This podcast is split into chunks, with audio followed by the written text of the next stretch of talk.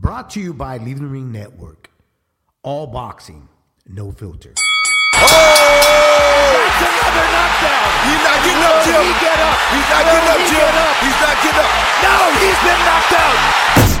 It's over! Mamma Mia! He's done it! Anthony Joshua defeats Vladimir Klitschko! AJ does it in style! Beaten down, hopeless, without an answer, and Lomachenko has made Rigondeaux quit. It's Fistianados with Evan Rutkowski. He's good boy, you know.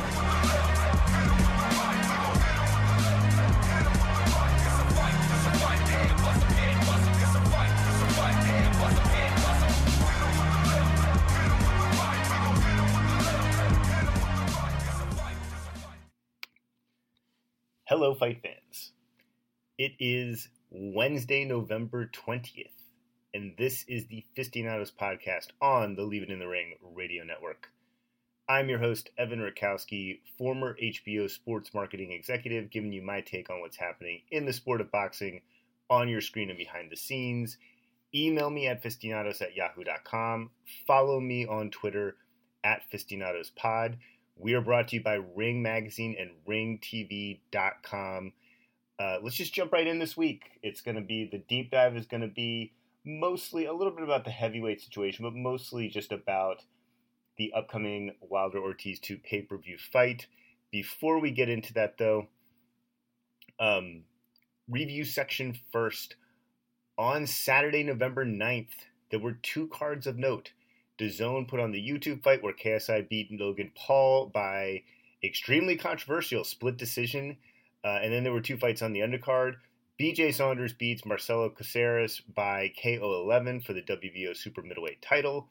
And Devin Haney retains his WBC lightweight title with a wide unanimous decision over Alfredo Santiago. There has already been a lot said on this card, so I'm not going to overdo it. I'm just going to say my piece here. To the boxing purists, I don't care if DAZN does these cards to build up their sub numbers because we all know right now they're giving us great value. And if we want that to continue, then there needs to be a lot more subscribers. We are getting better value uh, than what they are getting in subscriber numbers right now. That much is clear. And they planned on that. That's not like it's anything bad to say or anything like that. They they they planned on that. They're trying to build up subscribers. So if they're going to do this to build up subscribers, great, do it. I don't care. As long as they keep getting the great fights, I don't care. Um, if you don't want to watch it, then don't. I don't. If they do three or four of these a year, I'm not going to watch all of them. Um, you know, it, it's it's really that simple. Uh, this was interesting. You know, to the YouTube fans who I'm sure don't listen to the show, like you got a very on-brand introduction to boxing. The undercards were long and mostly boring, if, especially if you're not like a huge fight fan. Like the main event was fun, exciting, controversial, and it set the stage for future fights. I don't know exactly what Jack Reiss was doing, but you know, controversy is exactly what to expect from this sport. Uh, moving on to the undercards, I'm sure Saunders would have wanted a better performance because that performance certainly is not going to get him the Canelo fight. Um, but this is BJ Saunders we're talking about here, and he is one of the most inconsistent fighters in the sport. Like talented, yes. Inconsistent, yes. You know, but he's a champ now. I guess he's still, you know, is one of the top fighters. But okay, I need to see more of it, and I need to see more regularly, uh, and I need to see it against top opponents. That right now is not happening, and I can see why Canelo wouldn't want to fight him after this, and not because Canelo would be avoiding him.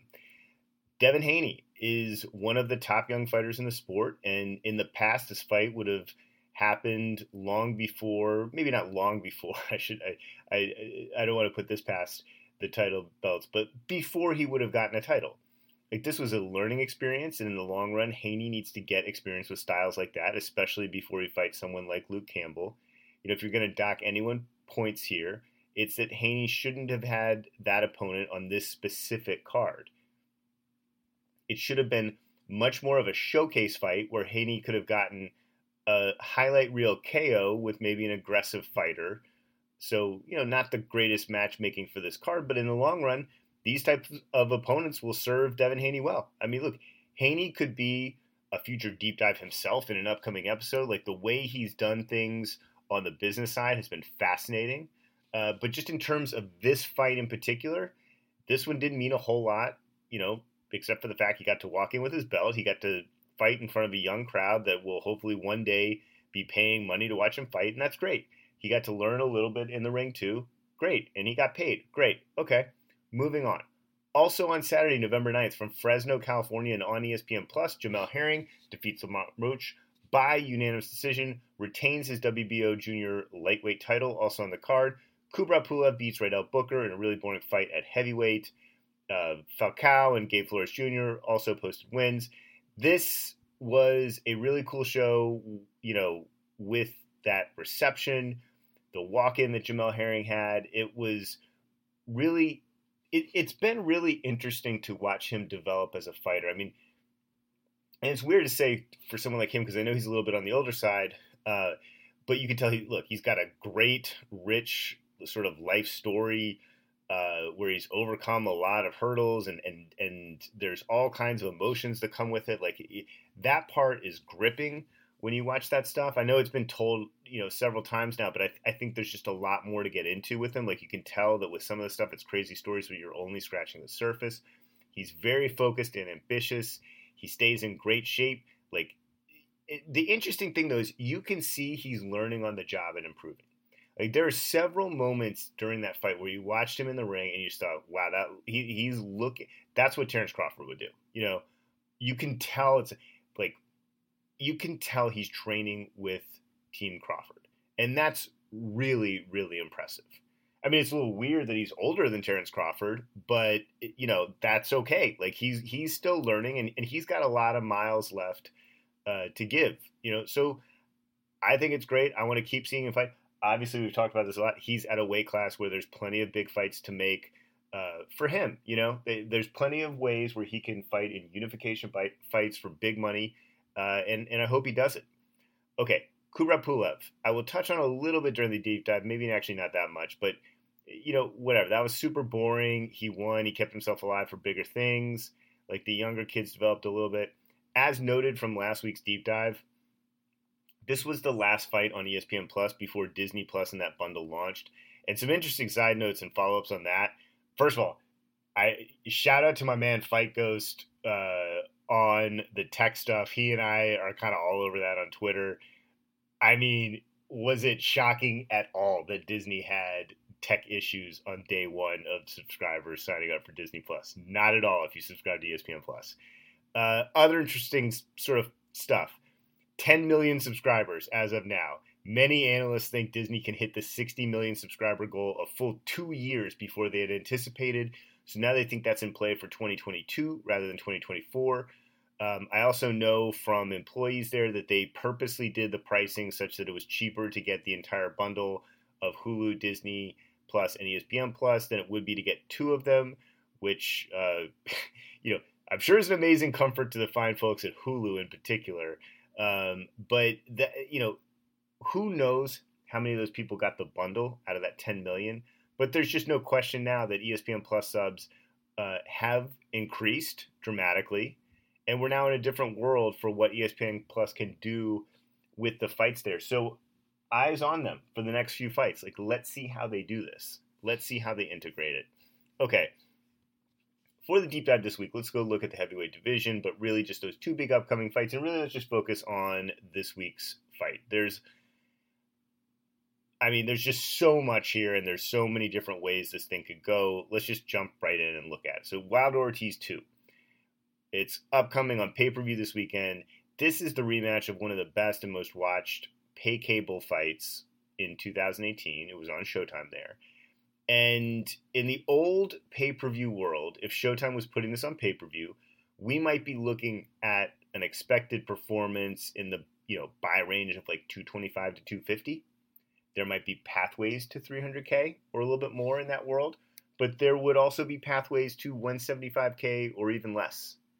Um, maybe it matches what Wilder Fury did, but maybe not.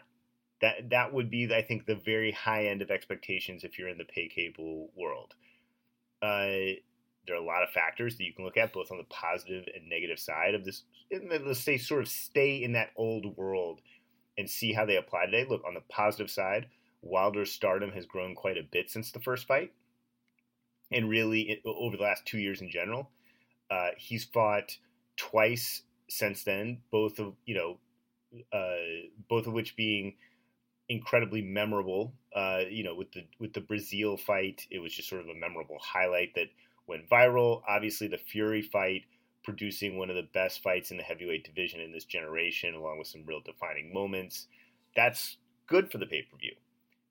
The distribution here is obviously another factor, like probably in the category we don't quite know the effect uh, because Wilder Ortiz fight was on pay cable rather than pay per view, and though it was highly watched, and not even as highly watched as you think, like it did not top. Uh, you know, I think it was like 1.1, 1.2 million. I think the peak that you know it was like 1.2 million viewers. Uh, but you would have expected, had things been sort of normal pay cable transition uh, stuff, for the Breazeale fight to do better than it did. That didn't top a million viewers. Obviously, it was a round one KO, so it didn't get a chance to build. Uh, but you know, these are things where you're looking at, you're like, okay, there's some positives, there's some negatives. The Breazeale fight certainly went viral, um, so that's great. What here's here's what I'd say though. We're in this weird world where the first fight was on pay cable and then the rematch is on pay per view. And again, was highly watched, there's not a whole lot of great examples of rematches of fights that started out on pay cable and then with you know the first fight started out on pay cable, the rematch ends up on pay per view. I mean, Gatti Ward three, Roy Jones Jr. B Hop, some of the you know Pac Marquez did not start out on pay per view. Uh, none of these translate really well for a variety of reasons. Like they're all wildly different in nature, and some of it's because the time in between the rematch, some of which is that here, here's the key thing. It's tough to ask 75 bucks for a rematch of something where the first fight was part of a monthly package that you essentially view as either a sunk cost that's that's free basically even though it's not actually free but it's just a sunk cost. You're paying it no matter what for HBO or Showtime or if you're only getting it for boxing, 12 bucks. Like that's what you paid for it. So is the rematch really worth 75 when the first fight was worth 12? I mean, there's a couple different mentalities here. You could say, oh, well, lots of people watched the first one. It was certainly a contender for fight of the year, if not fight of the year. So people know it's a good fight and they'll be willing to pony up for the rematch. But that doesn't take into account the hardcore boxing fan who's acutely aware of the value of these fights and who probably doesn't like always paying for pay per view. So some of those will be like, you know, some of those fans will be like, hey, this was part of my regular Showtime subscription last year, and now it's on pay per view. Like, screw you. This is not good value. I know good value, and Ortiz is not a star. I want to see two stars fighting on pay per view. You know, when core fans are the targeted audience, which is really where this should have started, you know, certainly where you would have started for this on pay per view that's not a good factor to have working against you.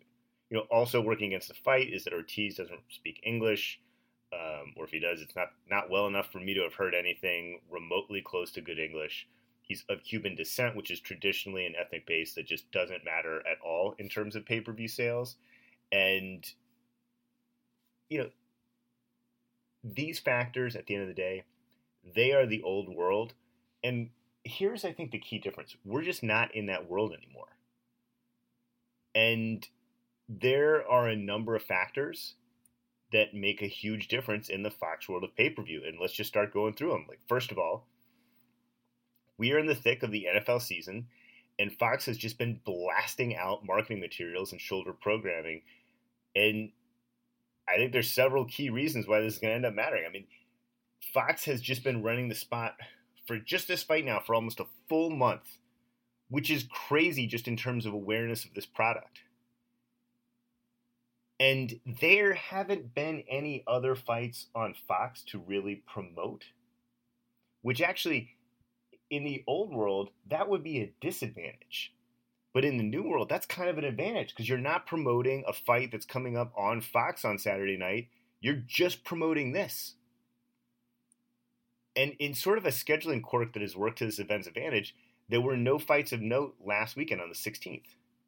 And then there's a YouTube fight on the 9th, which, yeah, it soaked up a lot of oxygen in the boxing sphere, but it certainly wasn't viewed as a real fight, at least among hardcore fans. So for hardcore fans, this fight had three full weeks and two full weekends starting after the Canelo fight to kind of like own the discussion of, of what's going to happen among the core fan base.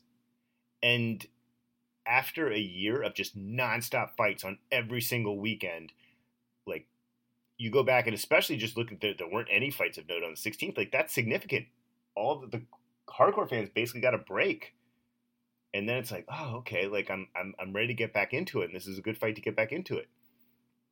And that's a big change. Like historically, you'd probably never want that, but historically, there haven't been several, you know, multiple fight cards on every single weekend. Like it's some several fight cards of note on every single weekend.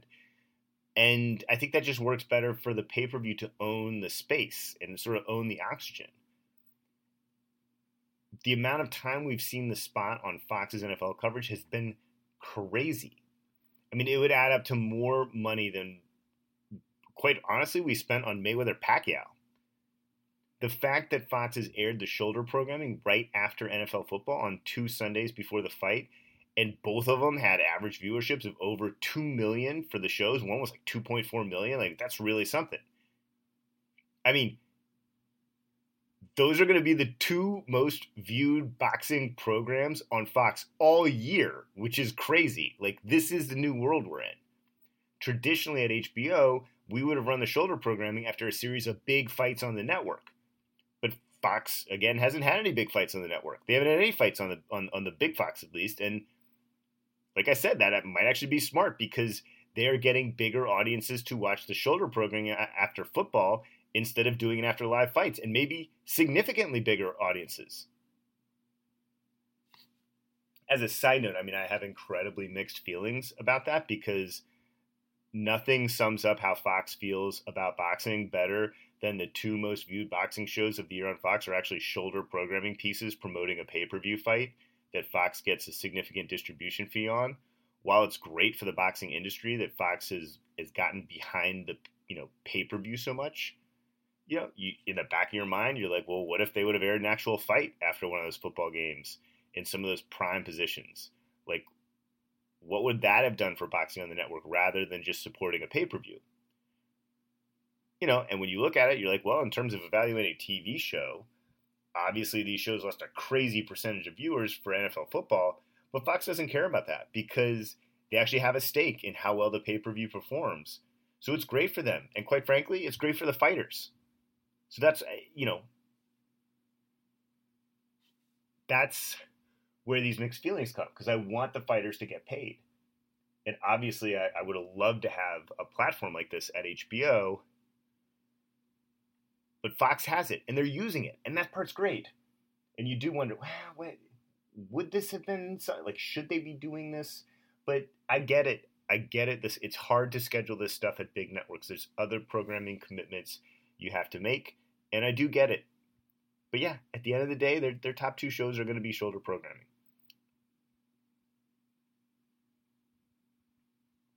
You know, even while noting all that from what we've seen so far, Fox also has the Thursday night NFL game to promote the fight, and then a robust day of college football on Saturday.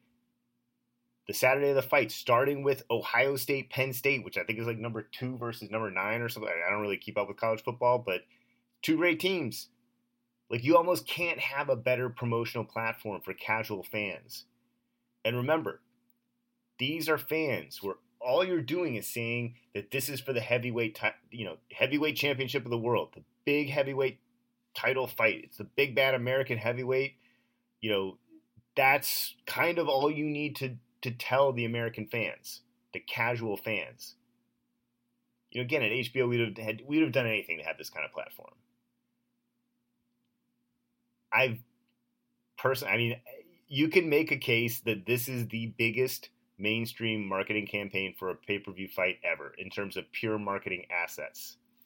Obviously, Mayweather Pacquiao and, and Oscar Mayweather had bigger campaigns in terms when you combine all the owned, paid, and earned media. But this is the most sort of paid media. I guess it depends how you define on air marketing. You could probably make a case it's owned media, but not not in the traditional definition of this. You know, uh, whatever. I'm getting too inside marketing here, but this isn't getting a PR and earned media push like these bigger fights that just have more public interest. But I mean, this is the this is a huge, huge, huge campaign. I mean, if we're gonna go really nerdy, I would say I have not liked the TV spot. I did not like it, uh, or the fight camp programming. I didn't really like that. And initially, I'd say if you're looking to convince core fans to buy the fight, like you need to nail those elements. But what I'd say here, and when I saw them, especially with the spot, you see it, and it, and it's just not a a spot that's going to get a core fan excited. But when you see how much Fox has been blasting it out, especially with what type of, of programming they're blasting out, and when you see that they're kind of like dumbing it down a bit, especially with the shoulder programming for casuals, like their marketing campaign is aimed at casuals. And when you factor those things in, that's probably the right move to make. It's probably the right way to go. Like heavyweights still sell well to the general public and the casual fan base. That's a significant part of this whole sell. They're not overthinking it. And given the lack of institutional knowledge at Fox for this, and that you know that's not me throwing shade at them. It's just the truth. Like Showtime and HBO have far more institutional knowledge of the sport. Look, I actually think it's a wise decision. They're not overthinking things, and they're just going to focus on selling it to the casual fan base. One of the most important developments that I've also seen here is that cable companies are actually now going back to giving support for the pay per view they've probably noticed how much play Fox is giving it during the NFL, and they've jumped in on their own because of the increased awareness of the fight to casuals. I mean, I actually saw the Spectrum version of the ad. It, it, going really complicated. What happens is you can see there's the national ad that Fox plays, and then each cable company will make their own version of the ad, which is essentially the same ad, but it's with their tagging uh, which I'm just that's getting into really nuanced stuff here. But I saw the tagged Charter Spectrum version of the ad. So Charter Communications owns Spectrum. Spectrum is basically in LA and New York. So it's in two of the you know it has a significant portion of two of the uh, of the two biggest markets for pay per view fights.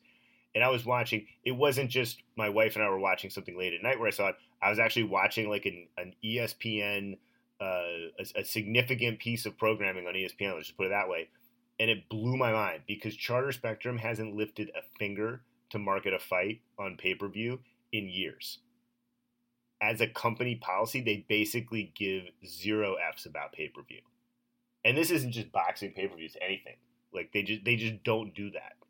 And the fact that they're playing the ad in a prime slot, like that means they gave up something on a local ad sell that would have been significant for them and it just means what, what that means and, and I've, i checked with other cable companies look this is something it's not just limited to spectrum. Like th- this is something that's happening elsewhere. And what you're seeing is even though the cable companies are probably thinking initially they get screwed because they're they're getting less of a fee than they normally get Fox is doing such a crazy job blasting out marketing materials in this fight that they're actually kind of like, hey, the awareness is high enough, let's jump back on board.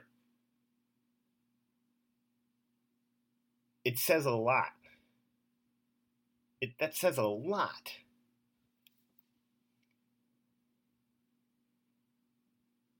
You know, again, my intel is this is happening in other markets. It's happening in some key markets across the country it's also happening on kind of like the bar movie theater level. And this is a big win win for Fox and PBC. It wasn't this, I can tell you for a fact, this wasn't happening for Pacquiao Thurman or Spence Porter. So it's kind of getting the best of both worlds for Fox. Now, I don't know, I don't know what level it's happening at. I just know it's increased. and obviously it's basically increased from a very, very, very minimal amount. Uh, but the fact that it's happening, period, is super significant. All these places are just seeing a huge uptick in their indicators for this fight. And while that doesn't mean that people will convert, especially casuals, it's a really good indicator of success. You know, I also think there's an important narrative going on for Wilder in particular with the boxing hardcore fan base and sort of boxing writers. Like Wilder is one of these guys that most boxing insiders were like incredibly skeptical of for years.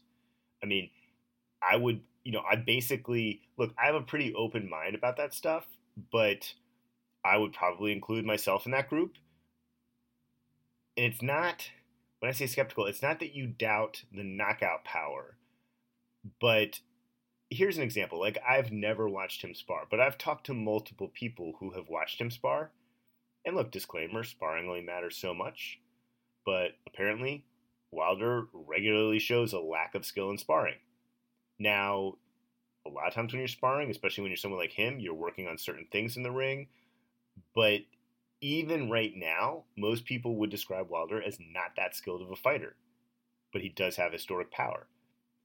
And I think we're starting to see a movement that's probably started maybe a, a year ago, but I think you're you're starting to see it's really Wilder is starting to convince people. I think he convinced me a little while ago, but he's starting to convince a lot of other people that he's actually pretty good. Like I when I talk with casual fans about him, I compare him to Steph Curry, and I use this analogy. I'd say, look, you'd never say Steph Curry is a great defender uh, or an amazing dribbler, or you know, I mean, I'm not like a super inside basketball nerd, so but what you'd say is like he has a historically elite three point shot, like maybe the best ever.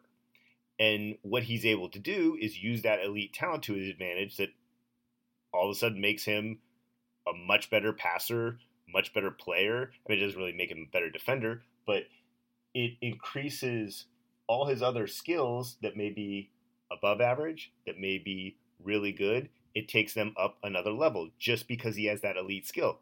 Wilder's kind of the same way. No one's ever going to look at him and say, hey, he's the most skilled fighter in the world. And Tyson Fury basically showed that. But Deontay Wilder's got historic power, and he has another important skill. He doesn't get frustrated when people outskill him. So, in that respect, his historic power isn't just its own skill, it actually improves all of his other skills because he's able to land punches and get away with some technical flaws because he has historically elite power. And you can also see him improving all those other skills from fight to fight. He's also has excellent conditioning, which I think really, really matters. I mean, you saw that in, in quite frankly, you saw it in the first Ortiz fight. But going back to this sort of the way that core fans view him, you're starting to see a lot more of like, hey, this guy has elite power. He uses it really well strategically, and he's just really good. You know, Canelo was like this too. Canelo, we talked to HBO. We were like, we don't even know if Canelo's that good. Like we called him matinee idol and stuff like that when we were describing him.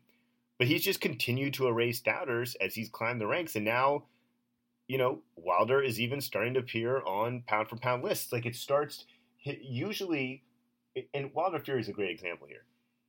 Usually, when there's an initial fight, you think, look, the better boxer is going to win the rematch, and Fury's just clearly the better boxer. But one of the things Wilder does really well is he gets his timing down, and he's got such historic power that once he gets his timing down, you know, you might actually say, well, actually, in his case, the better boxer won't win the rematch because once Wilder has such, he's able to adjust his timing, and now if he's got the timing down on Fury, he'll just end up knocking Fury out. There's another element to this pay per view um, that I would have. Well, let's just, let's just say for the PBC, I question this part of it, and as much as I love as much as I highly, I really think this pay per view is going to out, outperform expectations on pay per view. I highly doubt it's going to be profitable. Uh, and I talked about this a bit with Spence and Porter. I mean, they were both homegrown PBC fighters, and when they each made the jump to pay per view, they got fiscally responsible deals. You know, and their fight likely made PBC a, a, a profit and and makes it repeatable, basically. But this fight is really going to have to do great numbers to make money. And this goes kind of back to that debate of what comes comes out constantly with Wilder and to be fair, a few other fighters in terms of like this inner conflict with the PBC. And I mean, I think the bottom line here is that Wilder is getting paid in excess of $20 million for this fight, and Ortiz is getting over $7 million for this fight. And you look at the root of that issue, and you say, well, why is Wilder getting that much money? Because DAZN made him a lucrative offer in which he did not take. So the management wing of PBC did an excellent job. They went out and got their client an amazing guaranteed salary. Showtime paid him, and I'll say, look, this is according to unconfirmed reports. Basically, what I've heard, you know, it's an eight-figure salary in May, uh, and supposedly his, I don't know whether it was PBC kicking in the rest, but you know, supposedly he got very close to, you know, high teens, maybe close to that twenty million dollars. Now he's supposedly getting twenty million dollars and if you look at that, I mean, you're like, wow, that's you know basically his contract offer from DAZN was going to pay him two fights at 20 million bucks and then two fights at 40 million bucks each for those obviously the bigger fights being the Joshua fights you know so great job on the management side of PBC for making sure their client did get paid when he turned down that deal unfortunately for the management side of PBC. The content side of PBC is the place that had to step in and make sure that the pay per view guarantee was there this time for Wilder. So they're on the hook for that twenty million bucks. I mean, they also have DAZN, quite frankly, to thank for forcing them to pay Ortiz seven million dollars. Because obviously Ortiz turned down an offer to fight AJ that would have been in that five to seven million dollar range. Now, as I've detailed before, if we're talking like a month ago, I would have said this fight would be a fiscal bloodbath for PBC. Like there would be zero chance they come close to making money. And I actually think now there's a pathway to them doing better than Pacquiao Thurman. And if they do that, maybe they only lose a modest amount of, of money rather than just being a complete bloodbath, which, you know, that would be a huge win for them. I mean, basically, Wilder has from what it sounds like, the same guaranteed salary as Pacquiao, and Ortiz has, from what it sounds like, a really similar salary to Thurman. So they're going to have to do as well as that for this to, to even, you know, just not be a disaster for them. I mean, I think they need to make some major, you know, they need they they need to do far better on digital buy. Like they they've been doing very well on digital buys, and uh, you can listen to that really incredible interview that Chris Mannix did with Bill uh, Wanger, and he he put the rate at ten to twelve percent. That's really good for boxing. That's not good for like UFC. So, you know, the they, they need to continue to do better there. They need to do a huge gate. Obviously, you know, we've sort of seen this weird messaging on the ticket sales where I mean tickets for this were overpriced, so now they're coming down. I don't. That, I'll just be honest. Like I don't think that affects the pay per view sales at all. But it does mean they're not going to get as high of a gate as they wanted. I mean, even if they get to five hundred thousand buys or a little more, and do well with some of these markers, like maybe there's a pathway to only losing a few million dollars than taking like some eight figure loss in this fight if there was sort of the old school pathway. You know, and what does this all mean? I think there is a pathway here for this fight to top 500,000 buys, which is probably the biggest advertisement for Fox pay per view rather than Showtime and what you can do on their platform. Like I said, in the old world, there's just no way that would be possible. I mean, we're at the point in terms of awareness where I'd be disappointed if this fight doesn't do 325 to 350 you know, which is kind of crazy. I mean, Wilder Fury only did 325, and Fury, while he wasn't known to the American public, played a huge role in promoting that fight just because not only does he speak English and he has a fascinating story, he's also just great at talking, and he's a great promotional partner for selling the fight. I obviously think 400k buys is very doable. I think it, it might even be likely at this point. I'm happy for PBC that even in the worst case scenario, their financial risk is mitigated because, I mean, who knows how much of this Waddell and Reed money is left. And I want to make sure that any loss here doesn't come out of the actual programming budget for Fox or FS1. But I do really think this is possible. And like I said, in the old school world, like we're just not in the same universe here. We're just not in the same universe. I think most boxing insiders probably looked at this as 300 to 350. Maybe they can get to 400. But I, I, I and look, I will be prepared to eat crow on this. I mean, I used to work at a, at a talent agency. I saw plenty of uh, tracking for movies where the tracking looked great, the awareness looked great, and then it didn't perform at the box office. And we're dealing with casuals here. So we don't know their actions are not as dependable as core fans. But Fox has done this right, in my opinion. And I do think they can hit 500,000 buys, which is crazy. No, no one would have thought that. But let's look at the other major fight here. And I won't go into into this as deep because I did talk about it a little bit on my last DAZN episode, but we can just talk about the ramifications afterwards. So December 7th, we have the rematch of AJ and Andy Ruiz. This is obviously the other major event on the horizon for the heavyweight division what is so unique about both these events is pure and simple like the stakes for the networks. And I don't know that we'll see two fights in a row where DAZN, Fox, and ESPN have so much riding on the outcome. I mean, I've gone over DAZN in the past, but let's just quickly lay it out here. I mean, AJ beats Ruiz in the rematch, and DAZN has three heavyweight titles. They have the biggest commercial draw in the division, at least worldwide. Like, he's obviously a much bigger draw in the UK and worldwide than he is in the US yet and they have a pathway to making some of the biggest fights in the heavyweight division, though not immediately. Eddie Hearn has some top contenders. Most are foreign rather than American, so the building process would have to continue, and especially if Saudi Arabia is willing to continue to delivering these kind of paydays, we may see a lot more heavyweight title fights there with AJ. So in some respects, DAZN has a lot riding on this, but they still have a lot of work to do. Like they'd really have to focus on building AJ as a US subscriber draw. And there isn't an obvious pathway for that into 2020 unless they convince either Wilder or Fury to take a, a fight offer there and fight on DAZN, or unless they can build Usyk into something meaningful, you know, and and all these guys would have to take really big paydays in the U.S like in a weird way, especially from a pure brand marketing sense, not from a boxing sense. This is pure brand marketing. Unless AJ comes back and beats everybody, has kind of like gotten what they need out of him. Like he put them on the map in the U.S. from that, in terms of the articles afterwards, all the sort of people just getting to know what DAZN is. I mean, it wouldn't be the worst thing for them if he lost and they just weren't committed to paying huge salaries for him and, and to building him in the U.S. because I don't know if he is the type of fighter that, that could get established as a star in the U.S. That's still a question mark. Like they made their name, but you know, with the boxing reality is they'd have nothing to show for the heavyweight division, so they basically they they made someone's name and then they made Andy Ruiz's name and then they don't get any piece of Andy Ruiz moving forward.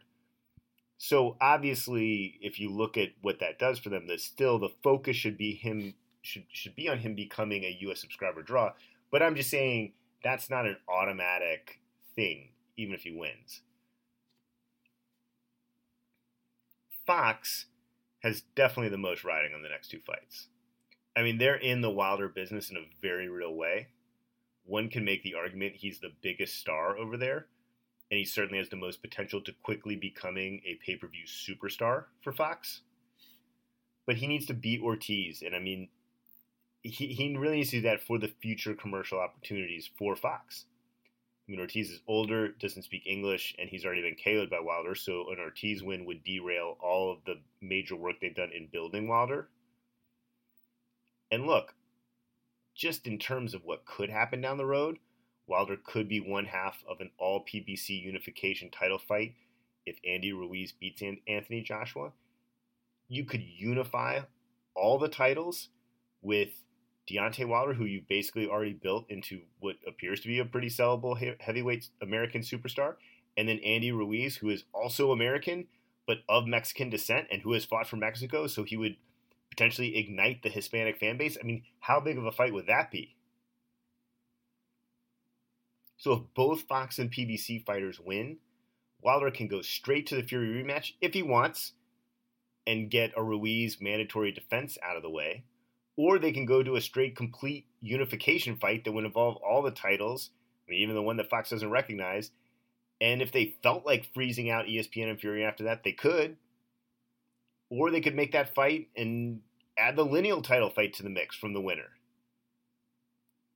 And they could just completely answer all of the core and casual boxing fans' prayers and not only unify the heavyweight division, but set up other rematches and other big fights. Like just make an absolute pay per view like superstar out of at least one fighter, possibly more.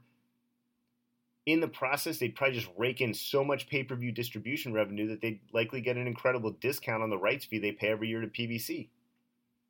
But this is all assuming that both Wilder and Ruiz win. And it could go the other way too. I mean, Wilder could win this fight, but if it really underperforms, and look, I've said I don't think it will. But what if this does just do an old world number, 225? You think Fox is going to want to put this much marketing muscle into something like that again? It could go that way too. The one network we haven't talked about yet, ESPN, might actually have more to lose than anyone. Like they're hoping Wilder wins and that AJ beats Ruiz, which would pretty much ensure that PBC goes directly to Wilder Fury 2 and possibly 3 and offers ESPN the best chance to get some return on their huge invest- investment in Tyson Fury. And trust me, ESPN needs Tyson Fury to fight on pay per view, and they need that in a very real way. So they they have obvious rooting interests as well. In terms of the other entities involved, I mean, really, it's just PBC has the most at stake here because if Wilder can beat Ortiz in the rematch, and if the fight performs the way I'm predicting it, then they won't lose their shirts. And then if Wilder can beat Fury in that rematch, and if Ruiz beats AJ and then does a unification fight with Wilder, wow, that's a lot of ifs. But all of a sudden, you have a real pathway to Wilder coming close or possibly even matching. I don't think he'd top it,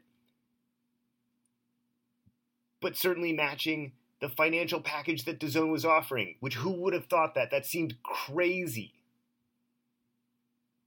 I mean, now to be clear, so many things would have to happen for this. Like the Fury and Ruiz fights would have to do crazy numbers, which I, I think they can do, especially if they're going to do. There's going to be marketing campaigns like this. Like they'd have to do well over three million total pay per view buys, like what at least 1.5 million each, probably more. I'd have to sit down and do the math, but you know, and and the splits would be different for Fox of doing it with ESPN. But look, all of a sudden, and obviously the B sides here aren't really. This isn't a Mayweather fight where Mayweather takes you know a huge chunk of the purse money and and and the opponent doesn't make that much. I mean, these opponents would have to get paid. All of a sudden, though, you can say to your fighters that you manage, look, like we can really do this. We figured out a way to make Deontay whole after he got offered a four fight, $120 million deal. We made pay per view work for him. I mean, I think they'll still have lost some of their own money along the way to do that. But that money might have it might be worth it to keep their credibility with the fighters and with their network partners.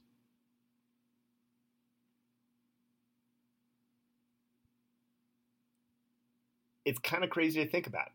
I'm not saying this is likely scenario at all. Like, but even when he turned down that money, I said, "You can listen to the show." I, I, I didn't think it was likely that he would get close to that, but there were pathways.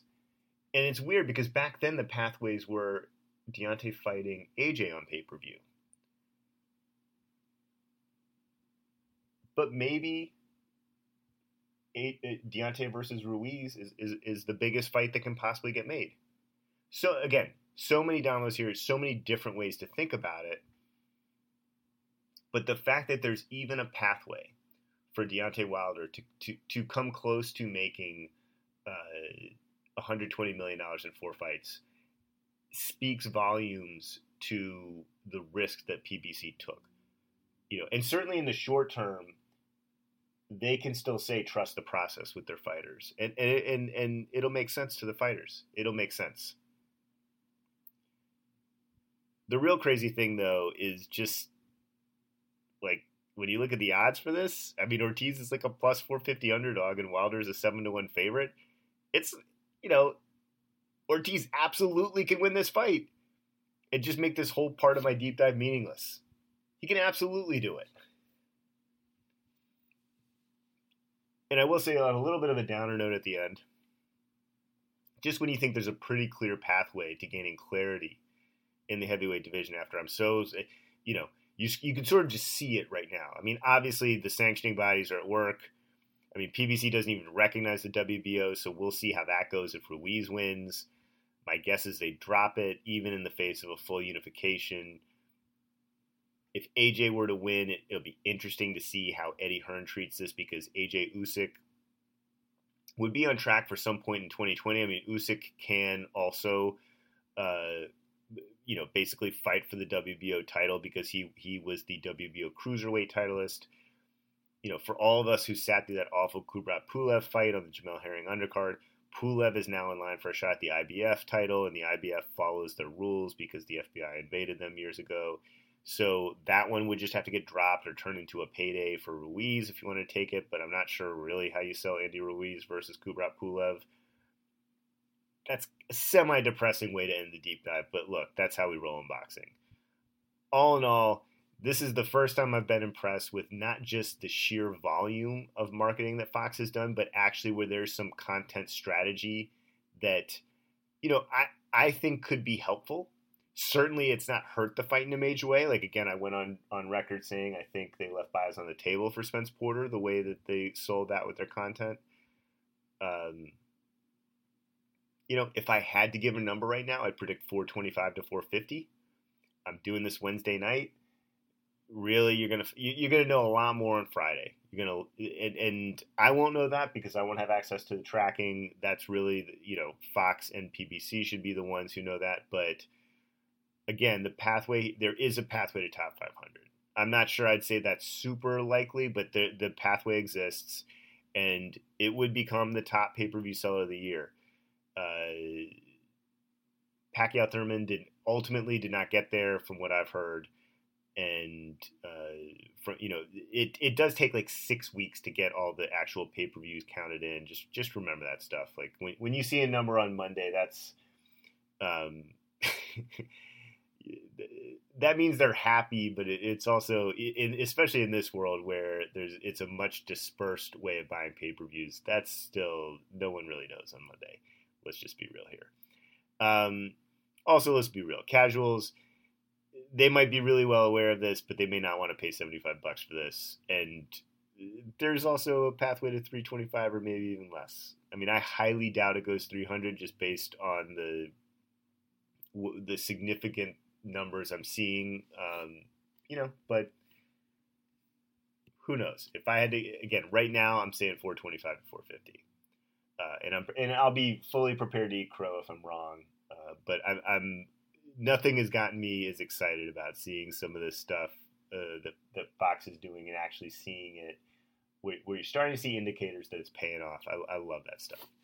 Okay, let's move on to the preview section two decent weekends coming up in terms of boxing. Let's start with Saturday, you know, November 23rd, the big one we've, talked about here from Las Vegas on Fox pay per view Deontay Wilder versus Luis Ortiz.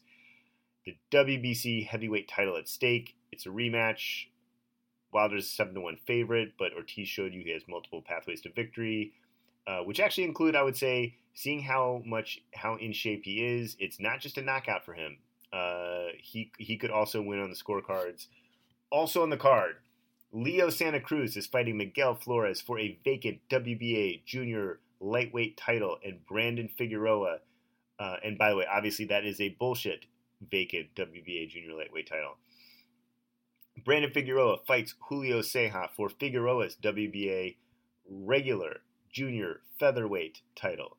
Luis Nery is fighting Emmanuel Rodriguez at bantamweight in a fight that I'm really looking forward to. Santa Cruz is between a 50 and a 100 to 1 favorite, and that tells you all you need to know about that fight. And honestly, much of Santa Cruz's last couple of years in this sport. Figueroa is about a 3 or 4 to 1 favorite, and those odds indicate how solid of a test this is for him. Nery is between a 4 and 5 to 1 favorite, but I actually think really highly of both Nery and Rodriguez. I think Rodriguez is legit, like, you know, actually, I think Nery is better than Figueroa, and I think Rodriguez is better than Ceja. I think it's this is this is a really high level fight. It's an excellent test for Nery. Rodriguez definitely has pathways to victory here. You know, and remember when it's four to one or five to one, the comeback is still like plus three hundred or something like that. So it's not it, it, You're not just saying that he has a twenty percent chance to win. Like I, I think, I think that that there's really. Uh, Rodriguez, look, I favor Nery. Rodriguez definitely has pathways to victory here. And other than the Leo fight, this is a great pay per view card from top to bottom. So bravo PBC and Fox for that one. We usually don't get that kind of stuff, so good good work there. Also on Saturday, November 23rd, from Liverpool, England, and on DAZN, Callum Smith is fighting John Ryder for Smith's WBA super middleweight title. Smith is between a 16 and 25 to 1 favorite, depending on where you look. And I'll just be perfectly honest, I have not seen enough of John Ryder to ride or die on this, but I do not see, I have seen him fight before, and I do not see a real pathway for Ryder to win in this. Usually, when it's under 20 to 1, I would say usually, for me, it's like 12 to 15 to 1 is really where you're going to say, okay, it, usually at 12 to 1, the underdog definitely has a, at least one pathway to victory there when it's 16 to 25 wins, sometimes you can come up with something. And 25 to 1 is really starting to be like, nah, not happening. When it's 16 wins, sometimes you can find a pathway to victory. I don't see a pathway to victory for Ryder here. That's my point. Not a whole lot else on this card. That fight is significant, though. I mean, Callum Smith, you know, it could be a Canelo Alvarez opponent here. Uh, has another card on later in the day where Andrew Cancio fights Rene Alvarado for Cancio's WBA regular junior lightweight title, not the bullshit one. Um, also on the card, Xu Can fights Manny Robles III for Can's WBA regular featherweight title. You just got to give the WBA a lot of credit with all this stuff. This is this is amazing. I mean, it does it get any better? Uh, Cancio is between an eight to one to favorite and a twenty to one favorite. Where you look, uh, you know, I'd probably place him more in like the 10 to 12 to 1 uh, range personally. And then at Xu's like a 2 or 3 to 1 favorite. So th- those should be, I mean, look, Cancio is a fun TV fighter no matter what. I, I, I think he will win this one, um, but he's a fun TV fighter. I don't I don't think he should be a 21 favorite. I will say that. Uh, and then obviously the you know Robles and Xu Can is really well matched. Like these should be really fun fights. Let's move ahead to Saturday, November 30th from Las Vegas on ESPN Plus. Oscar Valdez takes on Andres Gutierrez in a WBC Junior Lightweight Eliminator. Also on the card, Carl Frampton fights Tyler McCreary at Junior Lightweight, and Carlos Adames fights Patrick Teixeira in a WBO Junior Middleweight Eliminator. This is not really the strongest effort from ESPN, to, really to say the least. I mean, I understand they all can't be great, and some of these fights are for positioning, but there just isn't an anchor fight here that you can imagine being a fun, competitive TV fight. Frampton's about a 25 to 1 favorite. Valdez is between a 70 and a 100 to 1 favorite, which reinforces my point here. Both of these guys should just blow away their opponents, and if they don't, there's problems. There are a few foreign cards, like probably the most significant one here is on DAZN, which is actually really good where Radzab Butaev fights Alexander Besputin for a vacant WBA regular welterweight title, and then Cecilia Braekhus fights Victoria Bustos in a women's welterweight title fight. Zhang Zhilei fights Sergey Kuzmin at heavyweight. Besputin is under a 2 to 1 favorite at, most books. Let's call him minus 175. Braekhus is about a 20 to 1 favorite on most books, but as high as 50 to 1. Kuzmin is well under two to one favorite. He's like a minus one thirty, uh, and he's coming back from his loss. This is a really good fight. I mean, especially I think it's in Monaco. It uh, but it's a really good fight card, especially for you know for us Americans coming on earlier in the day. Like this is pretty good. Uh, but so that's the stuff upcoming. I hope everyone enjoys the fights this weekend. I really think there's this is a great weekend of fights. Uh, even the, the stuff on DAZN is great. I mean, I, I, in a lot of ways, I wish they wouldn't be going up against the the pay per view. I mean, the, the, you know, I don't think that's counter programming. I, I, think we can safely say that's just not counter programming in this day and age. That's a good fight card. You should have put it on Friday night. Um, and then everybody else, I will talk to you guys after Thanksgiving. Enjoy Turkey Day. Enjoy Thanksgiving. Um, have it. You know, talk to you guys in two weeks. Ha- have a great holiday coming up, and enjoy the fights. Did you get what you was looking for?